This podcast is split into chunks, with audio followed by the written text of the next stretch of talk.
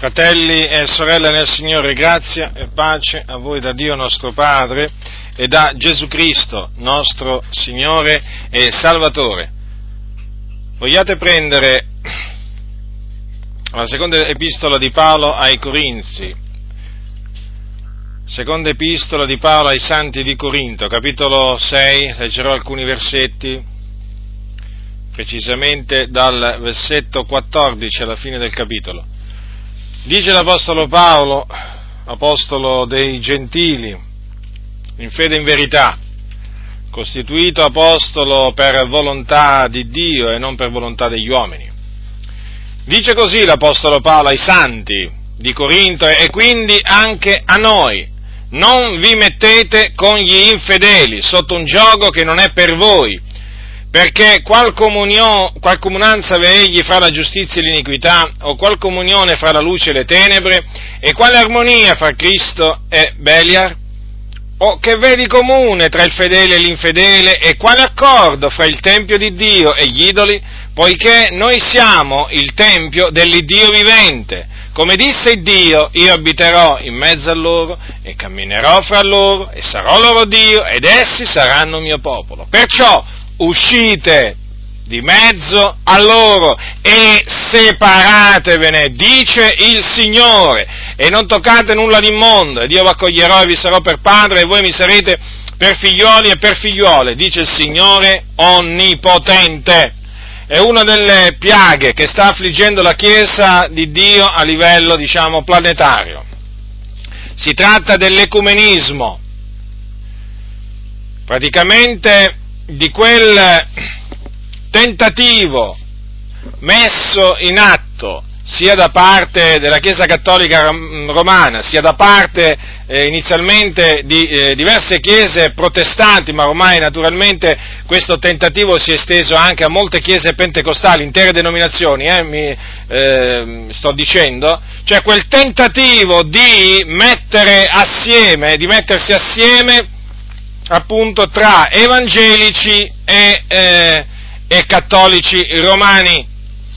Chiaramente il fine ultimo di questo ecumenismo dichiarato eh, dalla Chiesa Cattolica Romana è quello di fare rientrare le pecore perdute, come le chiamano loro, perché alla fine si tratta di pecore perdute agli occhi del papato, le pecore perdute nell'ovile, e quel, nell'ovile chi c'è? C'è il Papa, il cosiddetto Papa, quell'uomo vestito di bianco che va in giro vestito di bianco, che praticamente si ritiene essere il pastore, il pastore del gregge di Dio, si ritiene di essere il pastore della Chiesa universale. E dunque tutte le chiese che sono uscite, dalla, tutte, tutti, tutti coloro che sono usciti dalla Chiesa cattolica romana, chiaramente loro vogliono che rientrino, rientrino nel, nella Chiesa cattolica eh, romana e quindi hanno messo in atto, eh, diciamo, eh, molti, molti, tentativi. La Chiesa Cattolica Romana eh, col Concilio Vaticano II si è data, si è aperta all'ecumenismo dopo essere stata per tanti, tanto tempo contraria all'ecumenismo. E la stessa cosa naturalmente anche da parte protestante e anche da parte pentecostale. Molti evangelici do, eh, hanno deciso anche loro di darsi all'ecumenismo e quindi sono cominciati questi dialoghi con la Chiesa Cattolica Romana eh, dove degli esponenti delle varie chiese eh, pregano, cantano, eh, discutono, loro dicono dialogano eh, tra di loro, appunto, eh, tra, quindi esiste diciamo questo, questa, diciamo, questa, frequentazione tra evangelici ad alto livello e, eh, e, e, e diciamo, membri, della curia, membri, della curia, romana, chiamiamoli, chiamiamoli, così. E poi naturalmente ci sono non solo dei dialoghi ma anche delle collaborazioni, delle collaborazioni sia a livello nazionale che anche a livello locale. Eh, dove appunto evangelici si incontrano, si incontrano con, eh, con cattolici romani per, ehm, per pregare, per, ehm, eh, per evangelizzare, perché arrivano anche, diciamo, taluni a mettersi ad evangelizzare con i cattolici romani, insomma, eh, per stare assieme, per, eh, diciamo, in questa maniera, secondo loro, procacciare, procacciare l'unità, l'unità della Chiesa, secondo loro. Ora è una grave piaga questa, è veramente una grave piaga che si è estesa anche qui in Italia, oramai qui sempre mm, con, più, con, maggiore frequenza si sente parlare di giornata per l'unità dei cristiani o settimana per l'unità dei cristiani in vari posti d'Italia, dove appunto pastori evangelici, anche pentecostali, si mettono mettono assieme con vescovi, con preti, per pregare, per leggere questa parte o quell'altra parte dell'Evangelo, per dare una spiegazione, naturalmente dopo essersi concordati, fra, messi, messi d'accordo tra di loro, perché è chiaro, non è che vanno là così, voglio dire, i pastori evangelici quando vengono invitati nelle cattedrali, non illudetevi, eh, hanno diciamo un, una linea linea da dover seguire, non è che possono dire tutto quello che vogliono loro, eh, voglio dire, si mettono d'accordo nelle camere segrete con il vescovo di turno, con il parroco, naturalmente per non offendere i loro fratelli cattolici romani, già perché li chiamano fratelli cattolici romani, capito? Quindi gli dicono, eh, voglio dire, attento eh, a come parli, non tirare fuori questo discorso, non usare queste espressioni, non usare queste parole, naturalmente poi questi pastori evangelici pentecostali, perché io ce l'ho maggiormente con questi pastori eh, pentecostali ecumenici, poi naturalmente pubblicamente non vi diranno che si sono concertati in segreto con il parroco, con il vescovo, per non essere di scandalo lì nella cattedrale, all'intera comunità cristiana, no, non ve lo diranno, vi diranno, sapete, abbiamo avuto un'opportunità, il Signore ci ha dato questa grande opportunità, ci ha aperto una porta per andare a predicare l'Evangelo. Ma se fosse andato a predicare l'Evangelo, voglio dire, sareste ritornati vivi sicuramente a casa perché oggi non c'è più, diciamo, la persecuzione mortale contro di noi da parte dei cattolici, ma ma sicuramente qualche tumulto sarebbe, sarebbe, diciamo, sarebbe sorto, sicuramente sareste stati cacciati via, sareste stati insultati, veramente vi avrebbero cercato di mettere le mani addosso, se fosse andati là veramente a predicare l'Evangelo della grazia di Dio, ma siete andati là a fare una comparsa! Sì, siete andati là a fare una comparsa, naturalmente assieme ai vostri amici, amici eh, vescovi e preti, naturalmente, a farvi vedere assieme a loro, per far credere che voi siete uomini di pace. Ma quale uomini di pace? Voi siete uomini di guerra, non di pace. Siete i primi ad essere per la guerra. Quale pace? Voi siete per la pace con la Chiesa Cattolica, con, con, con, noi invece siete per la guerra, come mai? Come mai? Perché siete degli ipocriti, ormai siamo alle solite, siamo alle solite, oggigiorno ci sono tanti evangelici che cercano la pace con i cattolici romani e la guerra con noi, con noi subito, subito veramente, a sprombattuto, guerra, guerra aperta, guerra totale, contro di noi, sì, mica contro i cattolici romani, contro le loro eresie, falsità, no, assolutamente, contro quelli che denunciano l'ecumenismo pubblicamente contro quelli che riprovano il male in tutte le sue forme. E dunque, vedete, poi pubblicamente li sentite dire il Signore ci ha aperto una porta. No, semmai il diavolo vi ha aperto una fossa, non il Signore vi ha aperto una porta per l'Evangelo. Il diavolo vi ha aperto una fossa, una fossa, perché in quella fossa lui vuole farvi cadere, anzi già ci siete caduti, solo che non ve ne rendete conto, perché il discorso è che l'ecumenismo è una macchinazione satanica, presentata presentata come un'opera buona, come un'opera lodevole. Infatti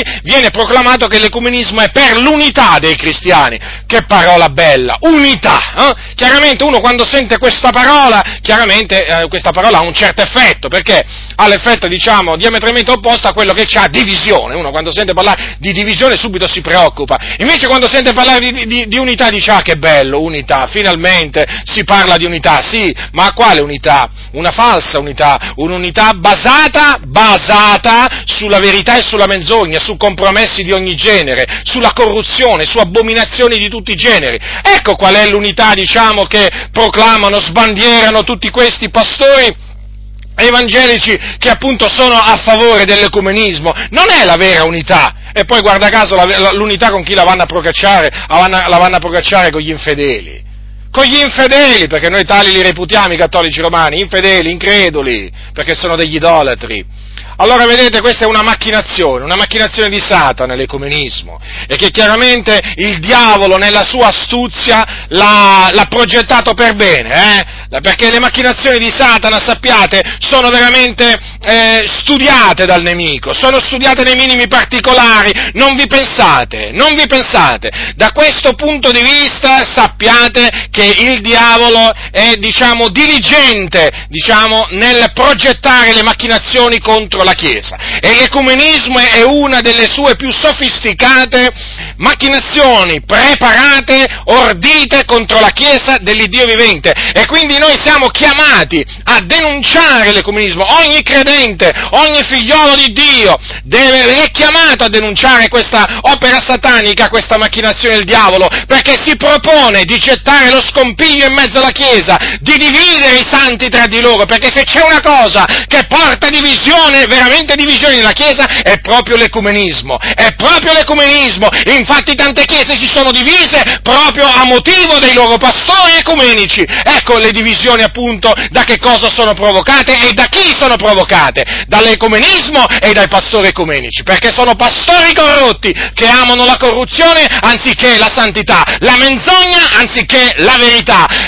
È così, sono le cose che oramai sono sotto gli occhi di tutti e quindi questi qua poi, questi pastori ecumenici si presentano poi nelle comunità e dicono che il Signore gli ha aperto una porta quando non è assolutamente vero, che sono andati là a predicare che non è assolutamente vero, è, hanno letto un passo, avranno detto quattro parole, perché poi in fondo alla fin fine nella Chiesa Cattolica Romana, guardate, vi posso, vi posso dire che cosa si può dire. Guardate, eh, se io, faccio un esempio, per assurdo, per assurdo dico, eh, per assurdo, se io diciamo andassi in una basilica cattolica romana, eh, a predicare, a predicare, eh, e dicessi, mi limitassi a dire, ascoltatemi attentamente, eh, nel cospe- nel, davanti a vescovi, cardinali e finanche metteteci l'uomo vestito di bianco, il cosiddetto Papa. Se io dicessi queste parole durante la mia predicazione, mi limitassi a dire questo, Gesù Cristo è il figlio di Dio, è venuto nel mondo per salvare i peccatori. Eh? La salvezza è in Gesù Cristo, perché Lui è Salvatore, Lui è morto per i nostri peccati ed è risuscitato per la nostra giustificazione. Ecco, mi limiterei a portare questo messaggio, magari commentando un passo della Bibbia. Non mi farebbero niente di male, niente, direbbero tutti amen, dal primo all'ultimo, i cattolici romani, perché sono d'accordo. Su queste cose sono d'accordo. Cioè non è che dici qualche cosa che gli dispiace. Ma se io cominciassi a dire, se io cominciassi a dire, peccatori, razza di vipere, ipocriti, che avete annullato la parola di Dio con la vostra tradizione, avete annullato l'Evangelo della grazia di Dio, eh, con quel cumulo di immondizia che è la vostra tradizione, eh, facendo dipendere la salvezza dell'uomo dal, dal, dalle opere dell'uomo. Eh? Se io cominciassi a dire convertitevi voi idolatri eh, dai vostri idoli muti all'Iddio vivente e vero per aspettare dai cieli il suo figliolo, se io cominciassi a dire il purgatorio non esiste, vi state illudendo tutti quanti e, siete, state andando all'inferno, non in, in nessun purgatorio, se io dicessi loro ravvedetevi dunque e convertitevi, altrimenti veramente andrete nelle fiamme dell'inferno, eh? che cosa avverrebbe? Che cosa avverrebbe? Provate a immaginare, non vi dico altro. È chiaro, non mi inviterebbero mai perché sanno che questo è il mio messaggio. Però, per assurdo, naturalmente vi ho fatto comprendere che quando si comincia a predicare ai cattolici romani il ravvedimento dalle opere morte eh, e si comincia a dire loro che la salvezza è per grazia senza opere e quindi tutte le loro mortificazioni, tutte le opere prescritte dalla Chiesa Cattolica Romana per ottenere la remissione dei peccati e naturalmente per guadagnarsi il paradiso sono opere che non servono a niente, eh, e se appunto si comincia a dire loro che il purgatorio non esiste, non esiste, e che quindi loro sono diretti all'inferno perché non hanno la certezza della salvezza, in quanto non si sono appoggiati solo su Cristo Gesù, quale veramente mediatore tra Dio e gli uomini, ma si sono appoggiati, oltre che sulle loro opere buone, si sono appoggiati sui santi, su Maria in particolare, e così via. Chiaramente se tu cominci a dire questo qua, eh, si scatena, si scatena la rivoluzione, no? Diciamo così, no? Si scatena veramente una, una furia, una furia! E chiaramente se tu, se tu, cominci a dire queste cose qua dalla Chiesa Cattolica Romana vieni considerato un eretico, vieni considerato una persona settaria con cui non è possibile alcun dialogo. Vedete? A noi ci trattano così, a noi ci considerano così. E così devono essere considerati i veri cristiani. Perché coloro che non vengono più considerati dalla Chiesa Cattolica Romana settari, attenzione, settari, eretici, eretici, come appunto lo erano, lo erano diciamo, i riformatori, allora sappiate che quelli sono, diciamo, Voglio dire, c'è qualche collusione tra loro e la Chiesa Cattolica Romana, c'è un ecumenismo strisciante in quelle chiese che non vengono perseguitate dalla Chiesa Cattolica Romana tutti quei predicatori, pastori evangelici che non sono disprezzati dalla curia romana, che non sono insultati, offesi pubblicamente e privatamente, poco importa, sappiate sono tutti corrotti, tutti, perché un servo del Signore che ancora oggi predica l'Evangelo della grazia di Dio ed esorta gli uomini, come facevano gli apostoli, a ravvedersi, a convertirsi per sfuggire all'ira di Dio, vi posso assicurare non avrà mai l'appoggio, non avrà mai le lodi, non avrà mai nessun onore da parte degli idolatri e la Chiesa Cattolica Romana è una Chiesa di idolatri. Quindi ve lo ripeto, se, se il vostro pastore è elogiato, è elogiato dalla Chiesa Cattolica Romana, sappiate che è sviato, è traviato di cuore, perché non predica come si dovrebbe predicare ai cattolici romani. Qui oramai è ora di tornare veramente ai giorni antichi. Non solo è ora to- che il popolo di Dio torni a, a camminare sui sentieri antichi, ma veramente che si ritorni al passato e si cominci a predicare alla Chiesa Cattolica Romana l'unico messaggio che va predicato ad essa ravvedetevi, convertitevi dagli idoli all'Iddio vivente e vero e credete nel Signore Gesù Cristo per ottenere remissione dei peccati, per ottenere la vita eterna, altrimenti perirete nelle fiamme dell'inferno prima e poi della genna in quel giorno e là sarete tormentati per l'eternità, vale a dire nella genna. Questo è il messaggio da dire ai cattolici romani e a coloro che lo accettano bisogna dire uscite di mezzo ad essa e separatevene. Bisogna dirglielo da subito. Non è che bisogna aspettare le calende greche, subito bisogna dire queste cose, perché la Chiesa Cattolica Romana è una Chiesa di idolatri. Allora, questa è una macchina, questa naturalmente è una premessa, è la premessa naturalmente necessaria per fare la mia confutazione di questa sera. Allora, dice l'Apostolo di non metterci con gli infedeli, e eh, gli increduli.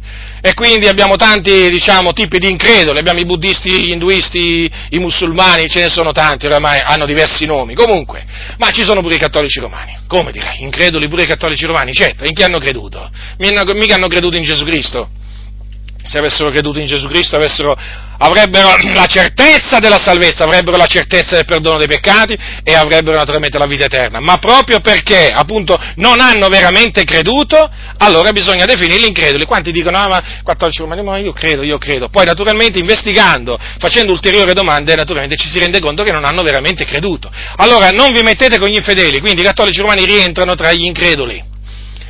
Perché questo non è un gioco per noi, non è un gioco per noi, non lo, è, non lo, era allora per i santi di Corinto e non lo è adesso per noi, non è un gioco per noi l'ecumenismo. L'unione con la Chiesa Cattolica Romana, non importa di che tipo di unione si tratta, non importa di che tipo di collaborazione si tratta, non è un gioco che fa per i santi.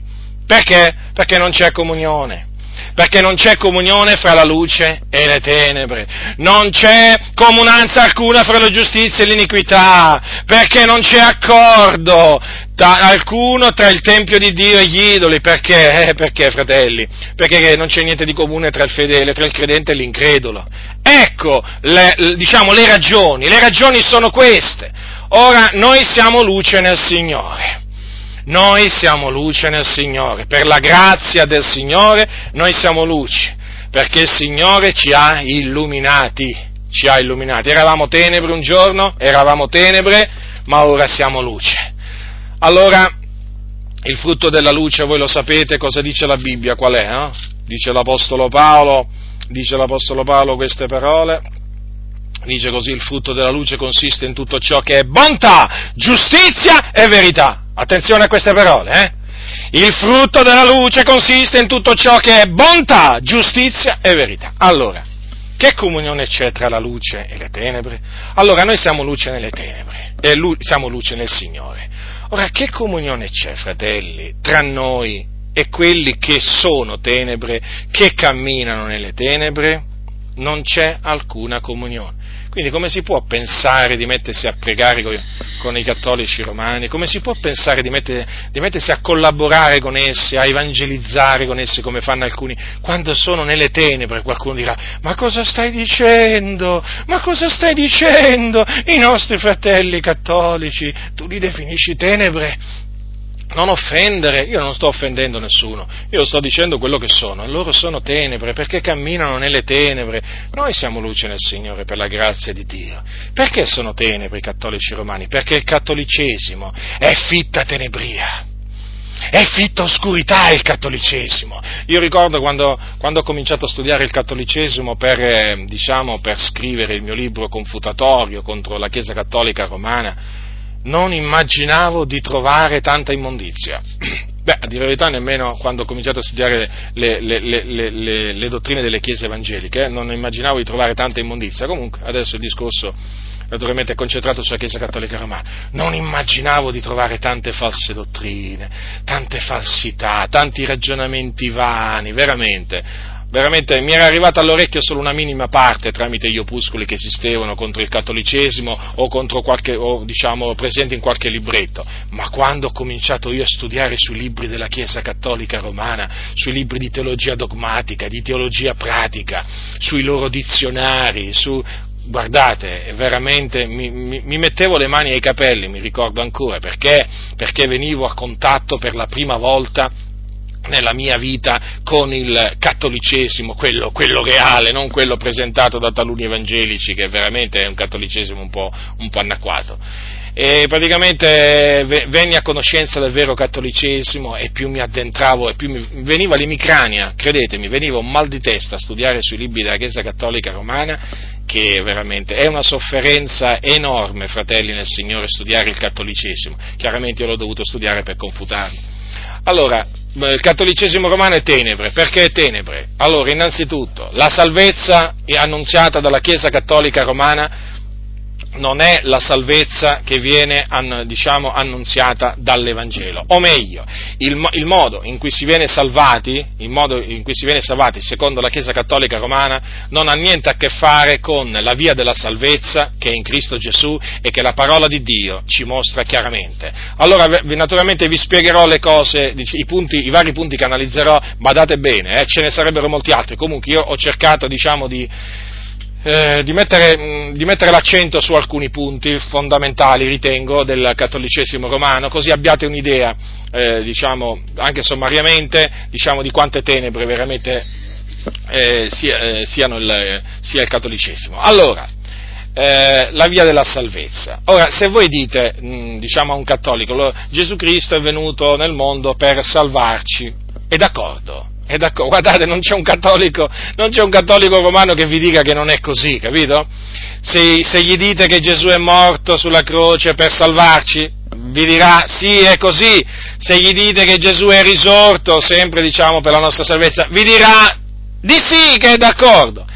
Naturalmente le strade si divaricano quando naturalmente passa, loro passano a spiegare come si viene salvati, perché la Chiesa Cattolica Romana si è inventata una via della salvezza tutta, tutta loro. Allora, che cosa dicono loro? Si viene salvati in questa maniera, ascoltatemi, è abbastanza complesso, eppure cercherò di essere veramente il più semplice possibile, eh? però è, è, giusto che diciamo, si conosca diciamo, nei dettagli che cosa insegna veramente questa, questa, questa Chiesa cattolica romana. Allora, loro dicono che con il battesimo eh, con il battesimo si viene liberati dalla schiavitù del peccato. Vi ricordo però che il battesimo della Chiesa Cattolica Romana non è un vero battesimo, perché è un battesimo per aspersione, perché viene versata l'acqua sulla, diciamo, sulla testa del, eh, della persona che deve farsi battezzare, no? e quello non è chiaramente un battesimo, non è un battesimo biblico. Peraltro vi ricordo che il battesimo nella Chiesa Cattolica Romana viene ministrato anche agli infanti e non solo agli adulti. Mm?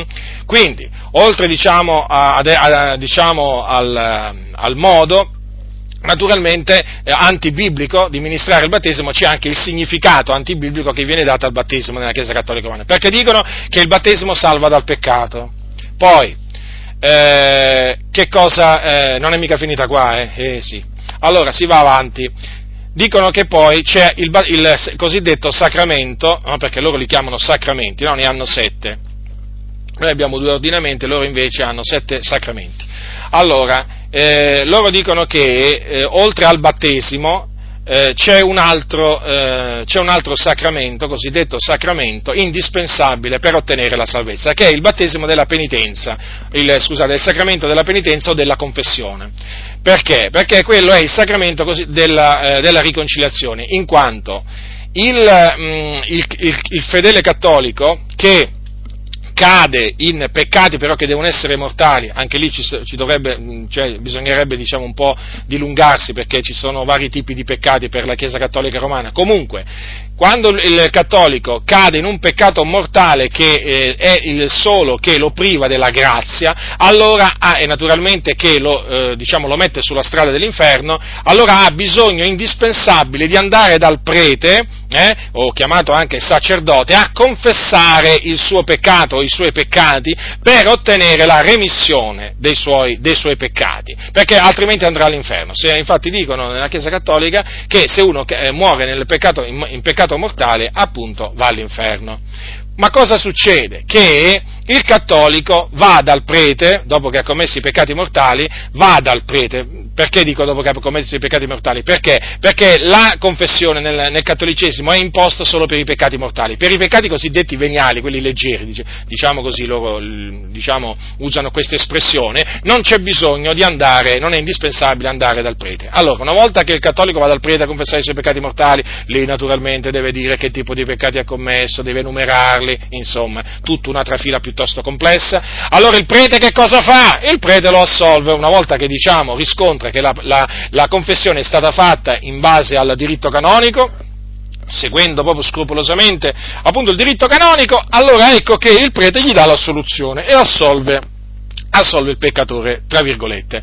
E allora lo assolve, ma non è finita qua, perché lo assolve però il, il, il peccatore eh, non, ha la, non, ha la, certezza, diciamo, della remissione dei peccati. Per quale ragione? Perché rimane qualche pena da, da scontare. Allora, rimane qualche pena temporanea da, sconta, da, scontare. E come la può scontare? Allora, cosa dice il catechismo? Che in questo caso interviene la penitenza sacramentale, che appunto è quella che poi il prete dà subito al, al, al, al peccatore eh? e gli dice fai questo, recita questo. Ecco, e in questa maniera naturalmente il, il, cattolico deve aggiungere ai meriti di Cristo dei suoi propri meriti personali, ma non è finita qua, perché anche con la penitenza sacramentale ci, diciamo, non, è, non, diciamo, non, viene scontata tutta la pena che si è dovuta no, per i peccati commessi, allora intervengono altre opere meritorie, tra cui appunto emergono le indulgenze. No? Che poi possono essere di diverso tipo, ma comunque adesso non ci interessa questo, questo, diciamo, questa distinzione tra le varie indulgenze, comunque intervengono le indulgenze, tra cui appunto quella che spicca maggiormente è appunto l'indulgenza del, del giubileo, eh? Allora, qualcuno potrebbe dire, ma allora dopo che poi il cattolico ha eh, fatto tutto questo, dopo che ha acquistato anche l'indulgenza, poi diciamo quella plenaria proprio, quella, ma allora poi è sicuro proprio di avere tutti i suoi peccati rimessi e di andare in paradiso immediatamente? Nella maniera più assoluta. Nella maniera più assoluta, anzi, la, la, la Chiesa Cattolica Romana ha emanato un, una maledizione, un anatema, chiamiamolo così, contro coloro che si permetteranno di dire dire di avere certezza di perdono dei peccati e quindi di avere la certezza appunto di essere salvati. Sì, sì, ci sono proprio degli anatemi. Se voi leggete il Concilio di Trento, il Concilio di Trento che anche diciamo, in internet si può, diciamo, si può trovare, almeno in inglese sono sicuro, adesso in italiano non, non, mi sovviene, ma forse anche in italiano, voi vi accorgerete che ci sono proprio degli anatemi che hanno lanciato appunto quelli del concilio nel XVI secolo, eh, concilio di Trento naturalmente che venne, che venne convocato in risposta alla, alla riforma e infatti fa parte della controriforma il Concilio di Trento. E voi noterete che ci sono tantissimi anatemi, maledizioni lanciate dai papi, dai cardinali, tutti messi assembrati là, contro appunto i protestanti, è evidente questo, no? contro quelli che venivano definiti protestanti. E quegli anatemi, badate bene, non sono stati mai annullati dalla Chiesa Cattolica Romana quel concilio rimane in piedi, tutte le maledizioni che hanno lanciato contro, diciamo, contro mh, i luterani a quel tempo e contro anche tanti altri riformatori, ancora oggi sono validi, non sono stati mai rinnegati dalla Chiesa Cattolica Romana. Quindi eh, prestate molta attenzione, eh, voi, che, diciamo, voi che difendete l'ecumenismo, le maledizioni ancora, quelle lì, non è che le hanno tolte, eh? Ma poi quando anche le togliessero, voglio dire, ma chi, vuole, ma, chi, ma chi, vuole, camminare con i cattolici romani? Dunque c'è una maledizione per chi appunto ostenterà certezza veramente di, es, di, di salvezza. Ecco, allora qualcuno dirà, ma come? dopo tutta questa trafila, dopo tutte queste cose che la Chiesa Cattolica Romana impone ai fedeli che sono caduti nei peccati mortali, non gli dà appunto, non gli permette di dire sono salvato, la certezza del perdono di tutti i miei peccati o la certezza di andare in cielo col Signore dopo morte. No, non glielo permette perché lo manda in purgatorio. Mica è finita infatti con la morte, eh? Nella Chiesa Cattolica Romana veramente ti continuano veramente a, ti, veramente a, a, a massacrare, diciamo, veramente, perché si deve parlare di un massacro qua, anche dopo morto. Infatti ti mandano a purgatorio, chiaramente, eh, usiamo questa espressione, ti mandano in purgatorio dove non si sa naturalmente quanto tempo ci, ci, dovrai rimanere, perché che devi andare a fare a purgatorio? Devi andare a scontare parte di quella pena di quella pena che l'indulgenza, la confessione al prete e, lo, e le, la penitenza sacramentale non hanno potuto annullare sulla terra. Avete capito dunque?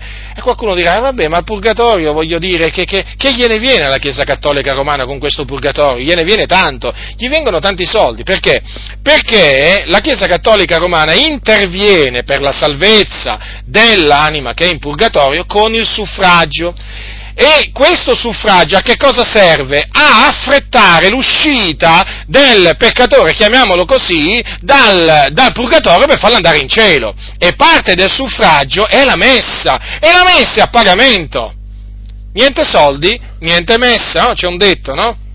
Beh, poi alcuni naturalmente hanno coniato questa espressione perché è così, perché le messe sono a pagamento, adesso diciamo loro cercano il sofisma, no? dicendo no vabbè ma è un'offerta, no no no no, ci sono proprio le tariffe per le messe, ma che, che, che dicono? A me, a me, sono diventati così anche certi evangelici, no? che adesso certi, ci sono certe case editrici eh, che adesso diciamo con, la, con la, la loro furberia cosa fanno? Invece di scrivere il prezzo sui libri dicono contributo o contributo previsto, capite? Per far, per far, credere che non sono messi in vendita quei libri, che non è commercio quello, no è commercio. Come naturalmente c'è il commercio delle messe, certo, è un commercio alla fine, perché? Perché tu paghi per ottenere qualche cosa. Allora, quindi, che cosa fa? Il, la persona molto ricca lascia tanti soldi, vi siete mai domandati perché tanti lasciano tanti soldi alle parrocchie?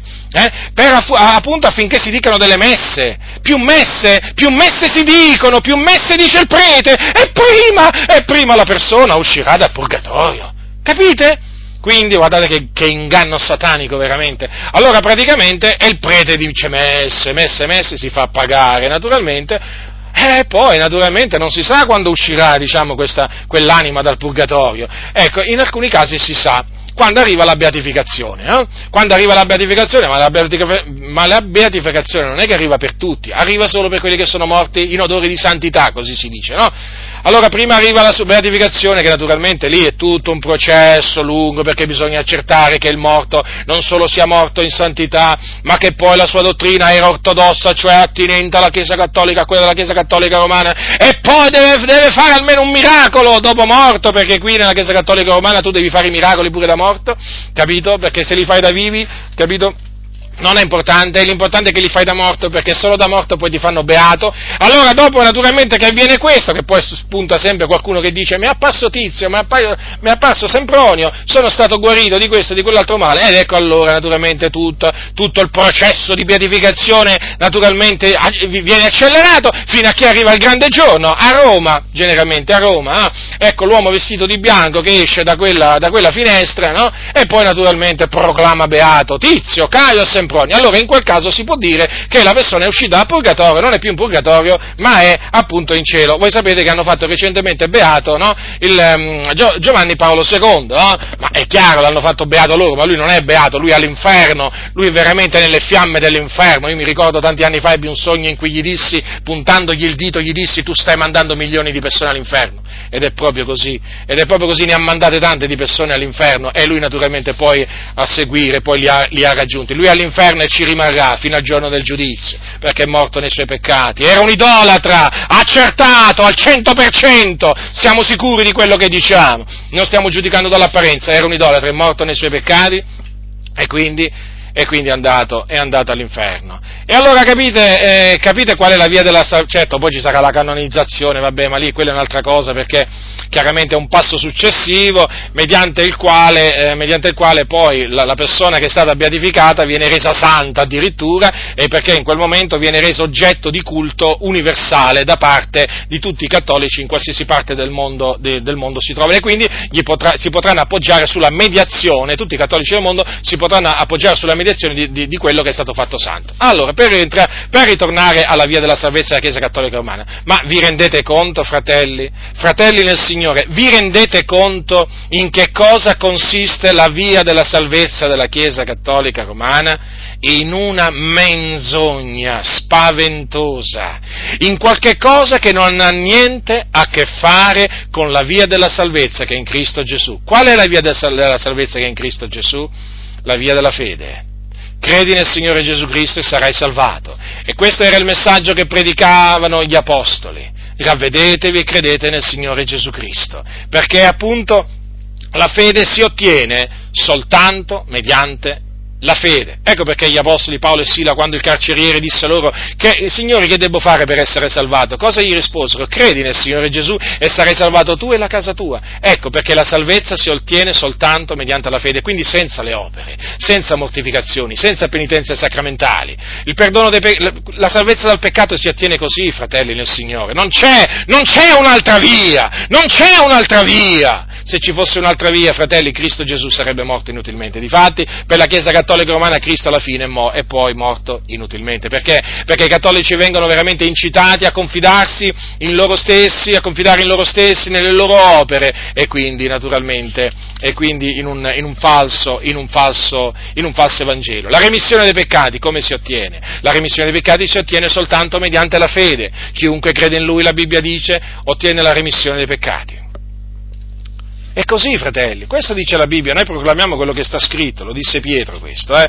Lo disse Pietro, di lui attestano tutti i profeti che chiunque crede in lui riceve la remissione dei peccati mediante il suo nome. Vedete dunque, la remissione dei peccati non si, non si, ottiene andandosi a confessare da un prete, da un sacerdote e neppure da un pastore naturalmente, si ottiene credendo nel Signore Gesù Cristo, perché lui è colui che ha sparso il sangue suo prezioso per la remissione dei nostri peccati. E dunque per ottenere la remissione dei peccati bisogna credere in Lui, cioè credere che Lui è il Figlio di Dio, morto sulla croce per i nostri peccati e risorto per la nostra giustificazione. È così che si viene giustificati. Vedete dunque, fratelli, la vita eterna come si ottiene? Si ottiene per fede. Chi crede in me ha vita eterna, disse Gesù Cristo. Quindi non è che si ottiene, diciamo, mediante le opere buone, mediante sacrifici, mediante digiuni e così via, eh? come invece viene insegnato nella Chiesa Cattolica Romana, no? Perché infatti è questo poi alla fin fine che ti dicono nella Chiesa Cattolica Romana, fai il bravo, dai, fai opere buone, vedrai che poi ti guadagnerai la vita eterna. No, la vita eterna non è in vendita. La vita eterna non è in vendita, non si può meritare, perché la Bibbia dice che è il dono di Dio, la vita eterna è il dono di Dio in Cristo Gesù nostro Signore e quindi se è un dono non si può comprare. Attenzione cattolici romani, non illudetevi. Voi che mi ascoltate che siete veramente ancora nella Chiesa Cattolica Romana, non illudetevi, state andando all'inferno. Se non vi ravvedete, se non credete nel Signore Gesù Cristo, andrete in perdizione, ve lo assicuro. Non ci sarà Papa che vi potrà liberare dall'inferno, non ci sarà opera buona che vi potrà veramente far uscire da quel luogo veramente di tormento che è l'inferno. Là andrete là andrete. Non c'è rosario che vi possa salvare. Non c'è, non, c'è, non c'è, nessun altro all'infuori di Gesù Cristo che vi può salvare, perché in Lui è la salvezza. Non v'è sotto il cielo alcun altro nome che sia stato dato agli uomini per il quale noi abbiamo ad essere salvati. E quel nome è Gesù Cristo, nessun altro. E quindi, se non vi ravvedete, ascoltatemi cattolici romani, se non vi ravvedete, se non vi ravvedete dai vostri peccati, se non vi convertite dagli idoli all'Iddio vivente e vero, se non credete nel Signore Gesù Cristo e non vi appoggiate solamente in Lui per la vostra salvezza, perirete, perché questo è quello che dice la Bibbia, non vi illudete. Allora, ritornando a voi, fratelli nel Signore, vi rendete conto dunque che la salvezza che insegna la Chiesa Cattolica Romana non ha niente a che fare con la salvezza insegnata dalla parola di Dio? Allora sono tenebre, ve l'ho detto prima, sono tenebre, il cattolicesimo è tenebre, questa è la dimostrazione, questa è la dimostrazione, questa è la dimostrazione. Perché noi parliamo con la Bibbia e con i fatti, e perché è chiaro, deve essere così, non ci vogliamo inventare niente che peraltro quello che noi proclamiamo lo hanno proclamato tanti prima di noi. Oggi molti si scandalizzano perché? Perché vogliono essere amici dei cattolici romani, ma non si può essere amici dei cattolici romani. Se si comincia a essere amici dei cattolici romani, eh, si diventa nemici, nemici di Dio. Quindi vedete dunque che eh, chiaramente dinanzi a, a, dinanzi a, quello che dice la parola di Dio sul come si ottiene la salvezza, è evidente che cade naturalmente l'importanza del battesimo e della, e della confessione. Comprendete dunque che la Chiesa Cattolica Romana ritiene i due, i due, i due sacramenti indispensabili appunto per, eh, per, la salvezza. Poi naturalmente è evidente che quando un cattolico romano si ravvede e crede nel Signore Gesù Cristo deve farsi battezzare in acqua per immersione, perché il battesimo ricevuto da bambini è nullo. Infatti la Bibbia parla di un battesimo che devono ricevere coloro che hanno creduto. Gesù disse andate per tutto il mondo, predicate l'Evangelo ad ogni creatura chi avrà creduto e sarà stato battezzato sarà salvato. Quindi bisogna prima credere prima di farsi battezzare. E come si fa a credere se ancora si è dei bambini neonati? Eh? Quindi l'atto del credere, evidente, implica che la persona, voglio dire, abbia intendimento, eh? abbia, diciamo, eh, voglio dire, facoltà, eh? facoltà di intendere, di volere. E quindi, naturalmente, Ecco perché appunto il battesimo dei bambini noi lo rigettiamo, o il pedobattesimo è chiamato, lo rigettiamo. Dunque, Gesù disse che avrà creduto, sarà stato battezzato, sarà salvato. Il, battesimo, il battesimo è per immersione, per immersione, questa è l'unica maniera eh, diciamo, prescritta dalla parola di Dio eh, per amministrare il battesimo. Non esiste, diciamo, un, eh, non è, non è diciamo, facoltativo, è obbligatorio. Il battesimo deve essere amministrato per immersione, non per infusione e neppure per aspersione come fanno peraltro anche certe chiese protestanti storiche, per esempio chiese riformate, per esempio chiese valdesi, eh, metodisti anche, sì, e poi presbiteriani, e poi anche tante altre, diciamo, chiese, eh, vabbè, i luterani, vabbè, superfluo che ve lo dica, e comunque tanti altri, appunto, cosiddetti protestanti, eh, eh, diciamo, ministrano il battesimo per, per, aspersione, peraltro anche ai bambini, eh? in particolare i luterani, e poi per esempio, ehm, poi anche i riformati, anche i valdesi, sì sì, e quindi vedete, naturalmente, lo stesso discorso, anche in questo caso ci si trova davanti a un battesimo che non è biblico, perché il battesimo vero è quello per immersione. Dunque, davanti a quello che dice la Sacra Scrittura è chiaro che il battesimo dei bambini eh, è nullo. Poi il significato del battesimo non è quello che gli dà la Chiesa Cattolica Romana, perché mentre la Chiesa Cattolica Romana dice che mediante il battesimo i peccati vengono rimessi, vengono cancellati e appunto l'uomo viene liberato dalla schiavitù del peccato, la Scrittura dice che il battesimo è la richiesta di una buona coscienza fatta a Dio e che appunto non rimette i peccati il battesimo, ciò che rimette i peccati è la fede, cioè la remissione dei peccati si ottiene mediante la fede nel Signore Gesù Cristo e non si ottiene mediante il battesimo la remissione dei peccati, sia chiaro questo, anche, lo dico anche per, per taluni diciamo evangelici, anche pentecostali, che ancora ancora credono, ancora credono, che con il battesimo si nasce di nuovo, ancora credono che con il battesimo diciamo, si ottenga il perdono dei peccati. Non è assolutamente così. Dunque vedete già abbiamo, ho, ho, cominciato a parlare della via della salvezza della Chiesa Cattolica Romana per dimostrarvi appunto che ci troviamo davanti a tenebre. Allora, qual comunione c'è fra la luce e le tenebre? Mm. La parola di Dio è una luce? Sì. Allora, che, che, che, che comunione c'è tra, appunto, tra la luce e la, e la, dottrina della Chiesa Cattolica Romana che è tenebre? Non ce n'è nessuna. Tra noi che siamo luce e loro che sono tenebre c'è comunione? Non ce n'è. Quindi, come ci si fa a mettere con i cattolici romani? Impossibile. La messa passiamo a, diciamo, ad un'altra diciamo, parte di queste fitte tenebre, la messa. La messa. La messa praticamente è l'Eucaristia chiamata anche. La messa è quella che naturalmente noi chiamiamo cena del Signore, nella Chiesa Cattolica Romana viene chiamata messa.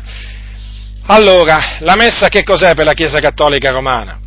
La messa è eh, niente di meno che la ripetizione del sacrificio di Cristo. Sì, avete sentito bene, la ripetizione. Cioè il prete ogni volta appunto che eh, fa la messa pensa di offrire in sacrificio eh, per, ehm, per, gli uomini il, il, corpo di Cristo e anche naturalmente il suo sangue. Quindi ogni volta che c'è una messa c'è un sacrificio espiatorio in atto, che è quello di Cristo, certo. L'ostia, che cos'è? Eh, l'ostia sta per vittima praticamente lì Cristo viene ogni volta immolato. Cristo viene immolato. Secondo il catechismo della Chiesa Cattolica Romana, durante la messa Gesù viene immolato per i peccati dei vivi e dei morti.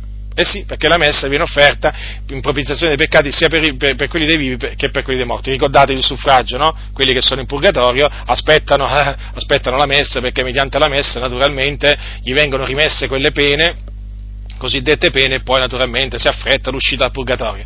Allora la messa rendetevi conto in che cosa è stata tramutata dalla Chiesa Cattolica Romana? In una ripetizione del sacrificio di Cristo. Ora, che cosa dice la Bibbia sulla cena del Signore? Che la cena del Signore non è assolutamente la ripetizione del sacrificio di Cristo. Loro infatti hanno preso la cena del Signore e l'hanno trasformata, l'hanno veramente, veramente l'hanno, com, sì, l'hanno trasformata, certo, l'hanno trasformata in un sacrificio. Considerate voi le tenebre che ci sono nella Chiesa Cattolica Romana. Ma Paolo cosa dice? Cosa dice ai Santi di Corinto? Questo calice Dice così, ogni volta che voi mangiate questo pane e bevete di questo calice, voi annunziate la morte del Signore finché egli venga. Avete notato dunque? Avete notato che cos'è la cena del Signore? Che cosa si fa quando si mangia il pane e si beve il calice del Signore? Si annunzia la morte del Signore, non si ripete la morte del Signore, non si fa nessun atto di, mm, diciamo, come quello che, dico, che avviene nella Chiesa Cattolica Romana. Si annunzia la morte del Signore finché egli appunto venga. Invece la Chiesa Cattolica Romana, vedete in che cosa l'ha, l'ha trasformato.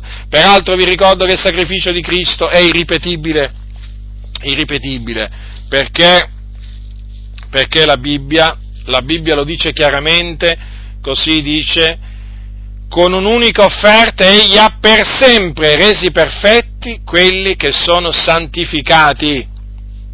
Poi dice in virtù di questa volontà, chiaramente la volontà di Dio che Cristo Gesù è venuto ad adempiere, morendo sulla croce, noi siamo stati santificati mediante l'offerta del corpo di Gesù Cristo fatta una volta per sempre. Quindi l'offerta di Cristo non può essere, il sacrificio di Cristo non può essere ripetuto, può essere annunziato, proclamato, celebrato, ma non può essere ripetuto, quindi è una bestemmia. Quello che fa la Chiesa Cattolica Romana è una bestemmia, non ha niente a che fare con la cena del Signore. Peraltro c'è un'altra eresia collegata a questa, che è, que- eh, a- che è collegata alla messa, che è quella della transustanzazione, termine veramente eh, molto, molto complicato da, abbastanza complicato da, da, da, pronunciare, comunque che significa mutamento di sostanza. Che cosa dice, diciamo, che cosa dice la Santa Chiesa Cattolica Apostolica Romana? Eh? Sapete che cosa dice? Che praticamente il, pa, il pane il pane e il vino nelle mani del prete diventano il vero corpo di Gesù Cristo, il vero sangue, non solo, ma anche vera divinità, considerate voi.